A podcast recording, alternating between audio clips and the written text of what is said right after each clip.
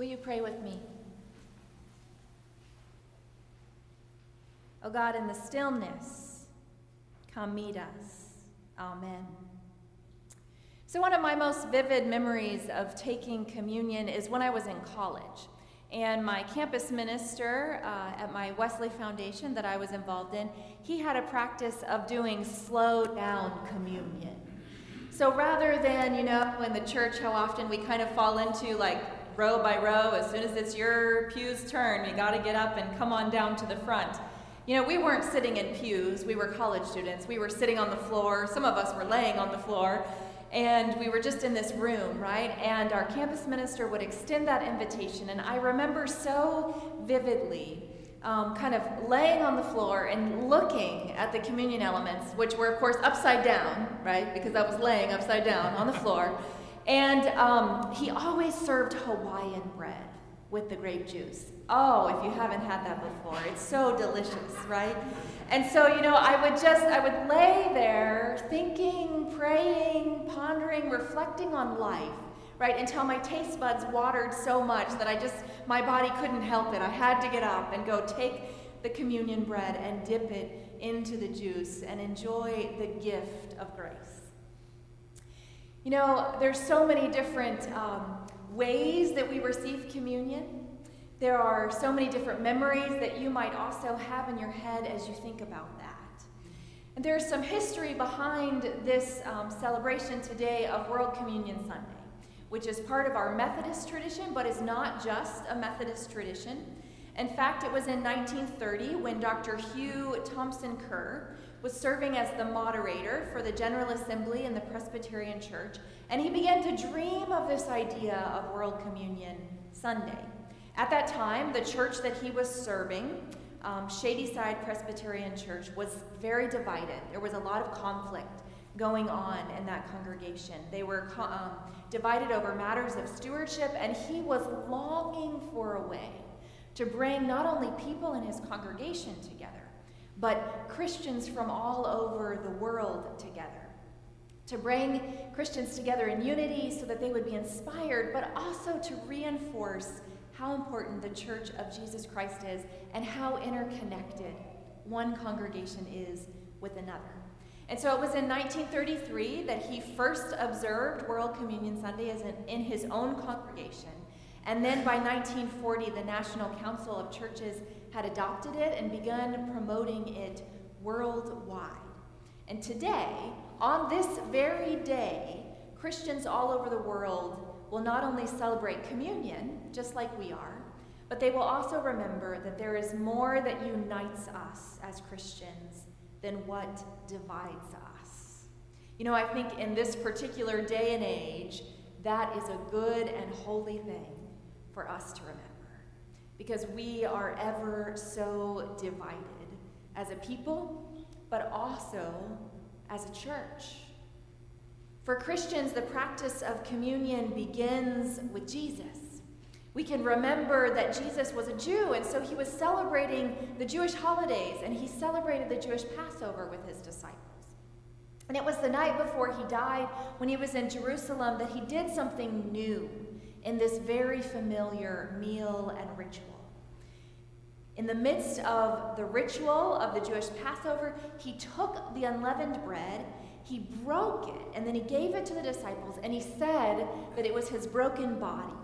Now, we can get into this rhythm of saying that as part of the communion liturgy, and it doesn't seem surprising at all. But in those moments at this meal, his disciples would have turned to one another and said, What is he doing? That's not part of the ritual. We don't normally do that.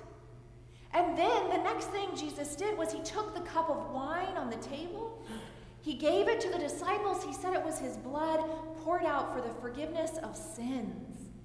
I mean, if the bread wasn't enough of a shock, you can imagine the, the things they're whispering to one another after he says this. What? What does he mean? Why is he doing that? I mean, their hearts must have quickened, right? What is, what is Jesus saying about the work that we've been doing together? Because in this moment, right, if they caught it, Jesus is not only predicting his death, but he's also giving them a ritual by which to remember him. Now, the early, early Christian community, they caught on, right? And they began observing this practice regularly. And that's where you get the reading from Acts 2. This captures the story about the early Christian community breaking bread. That not only are they devoted to the apostles' teachings and fellowship, but also to the breaking of bread and prayer. That scripture from Acts talks about how they're all together, right? They sold possessions to give to the poor, they broke bread in their homes, and they eat with glad and sincere hearts. And then by the time of the Apostle Paul, Christians are still breaking bread, and they had begun to put some ritual around it, right?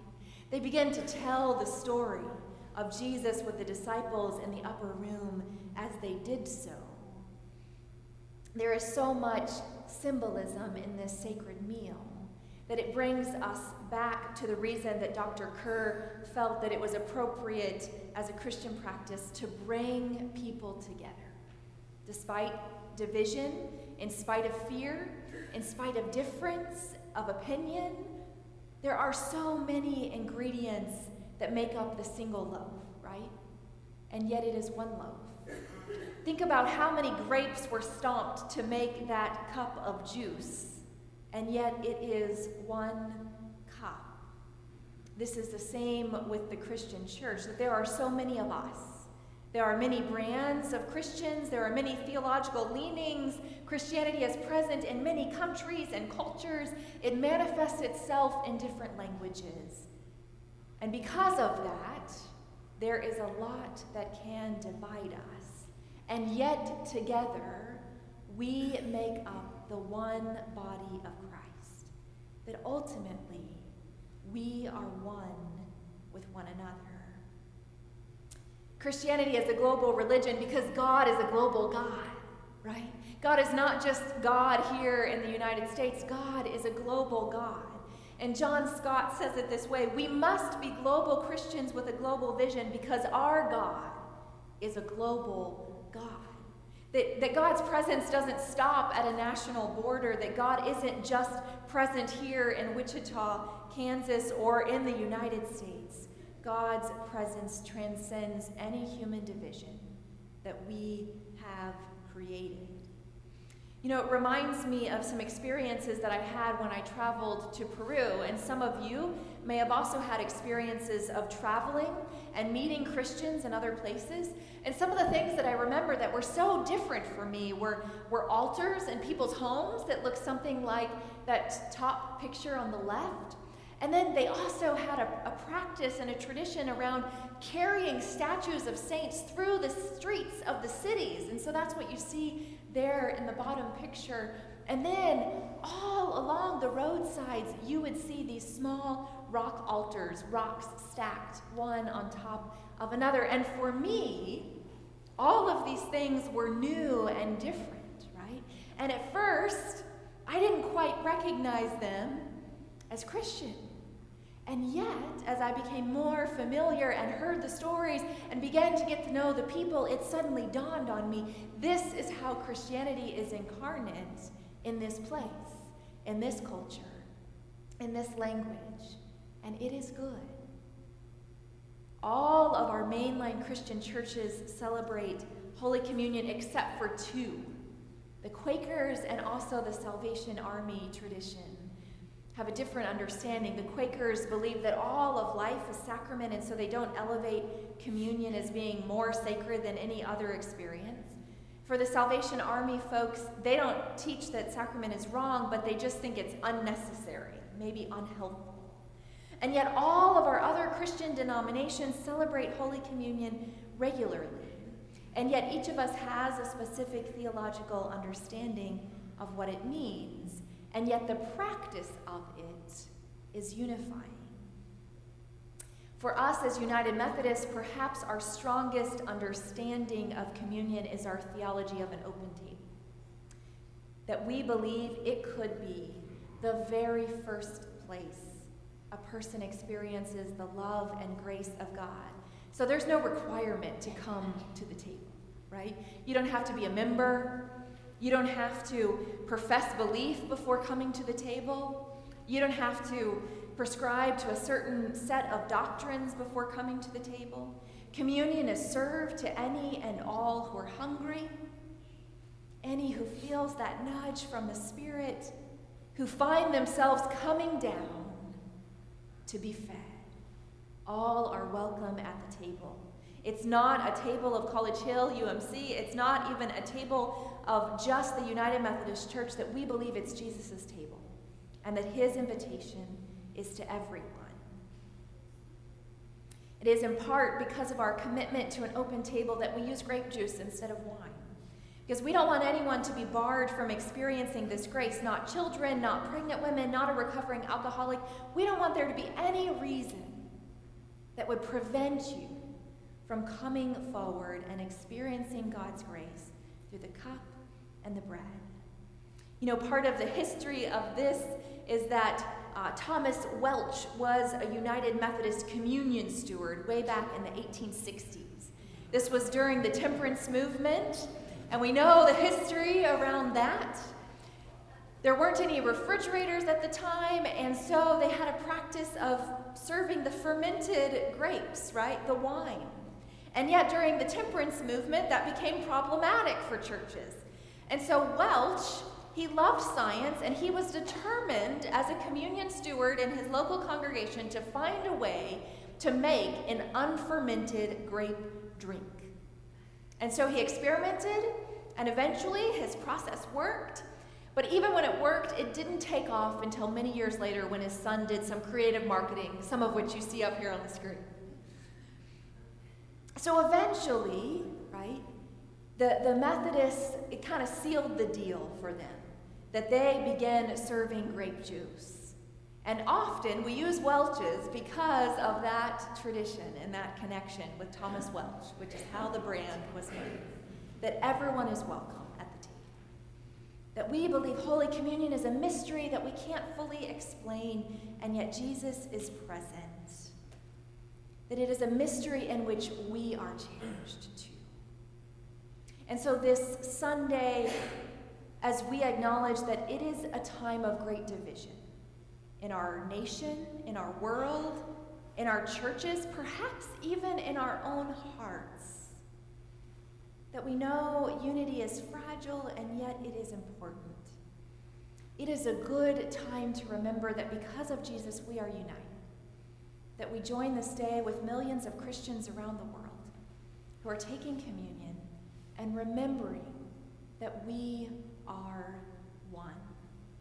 And so, what I'm going to invite us to do is to enter into a communion liturgy that's in both English and Korean, and Pastor Lim is going to join me here at the table. And so, what I would invite you to, to stand, which is a historic posture that Christians often take as we celebrate the communion liturgy. And as we go through this, um, the entire liturgy will be up on the screen in English. This is our traditional United Methodist liturgy. Um, I will read uh, some of it in English, and Pastor Lim will read and pray some of it in Korean. But again, you have the translation up on the screen.